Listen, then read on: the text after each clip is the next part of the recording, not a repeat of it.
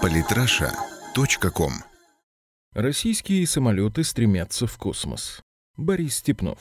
Главнокомандующий ракетными войсками стратегического назначения Сергей Каракаев сообщает, что в России Серпуховским филиалом Академии РВСН имени Петра Великого создан комбинированный реактивно-ракетный двигатель универсального назначения, способный функционировать не только в атмосфере, но и в ближнем космосе. И это не просто перспективная теоретическая разработка на будущее. Силовая установка будет уже в сентябре продемонстрирована на форуме «Армия-2016». Причем центр новости заключается именно в приближающейся демонстрации образца, уже прошедшего начальные испытания. О создании двигателя сообщали еще в октябре прошлого года, новость о чем, правда, осталась практически незамеченной. Отметим при этом, что ранее Дмитрий Рогозин, говоря о разработке самолетов шестого поколения в качестве одной из его характеристик, отмечал возможность выходить в ближний космос на гиперзвуковых скоростях. И новый двигатель является значимым шагом на пути разработки сверхнового летательного аппарата.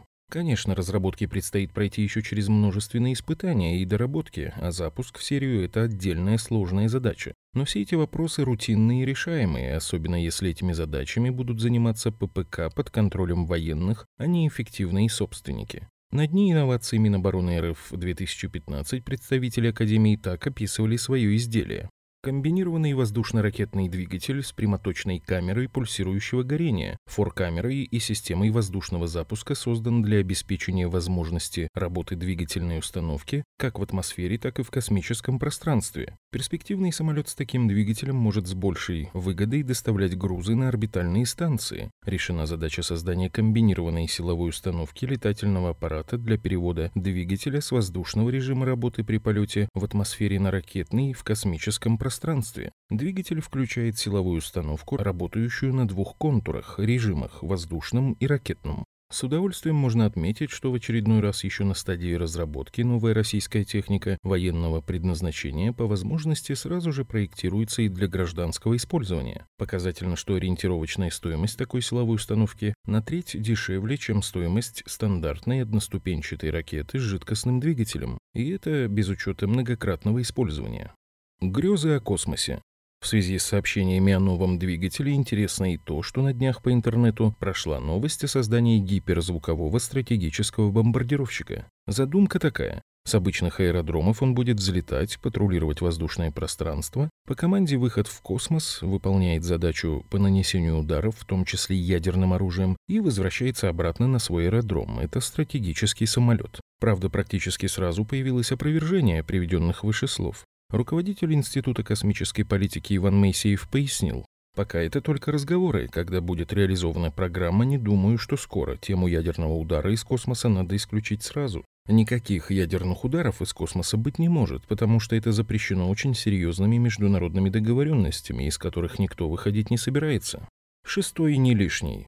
Однако появление нового двигателя теперь позволяет нам вполне серьезно задуматься над вопросом, а что же будет представлять из себя российский самолет шестого поколения. Глава дирекции программ военной авиации Объединенной авиастроительной корпорации Владимир Михайлов считает, что концепт будет разработан уже к началу 2020-х. Ожидается, что это будет одноместный сверхзвуковой самолет из композитных материалов, малозаметный для противника и вооруженный гиперзвуковыми ракетами. Сразу ведется разработка беспилотного варианта, который предположительно будет оснащен электромагнитным оружием, способным вывести из строя электронные системы противника на расстоянии. По некоторым данным, отдельные элементы систем самолета будущего уже испытываются при помощи ПАКФА. Показательно, что облик самолета шестого поколения принципиально различается у наших и американских военных.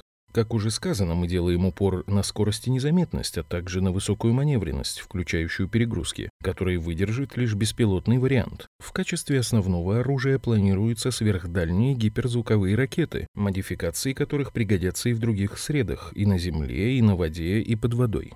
При этом новые российские военные разработки сразу создаются с учетом ситоцентричной концепции, когда машины объединяются в единый рой с один-двумя командирами и действуют сообща, распределяя цели оптимальным образом, переназначая их в зависимости от результатов. При этом командные машины обеспечивают взаимодействие с другими группами, включая иные рода войск. Все работает как единый механизм.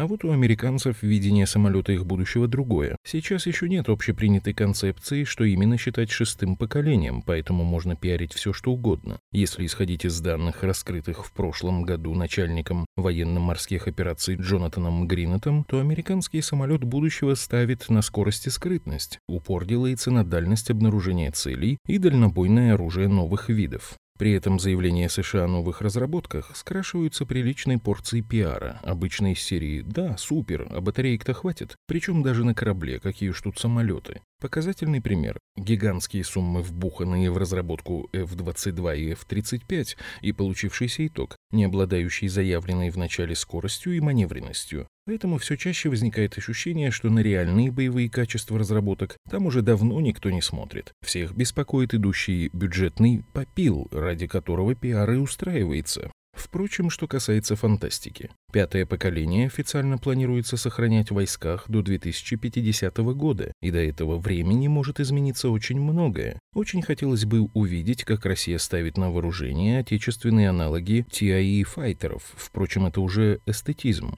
Реальные аппараты у нас будут к тому времени получше. Сейчас можно сказать, что точно будут. И в самом деле, TIE файтеры — это техника из космической сказки, управляются вручную, действуют поодиночке, вооружение так себе. А у нас не сказка, у нас настоящее будущее.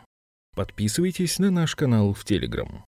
Самые интересные статьи о политике и не только. Читайте и слушайте каждый день на сайте polytrasha.com.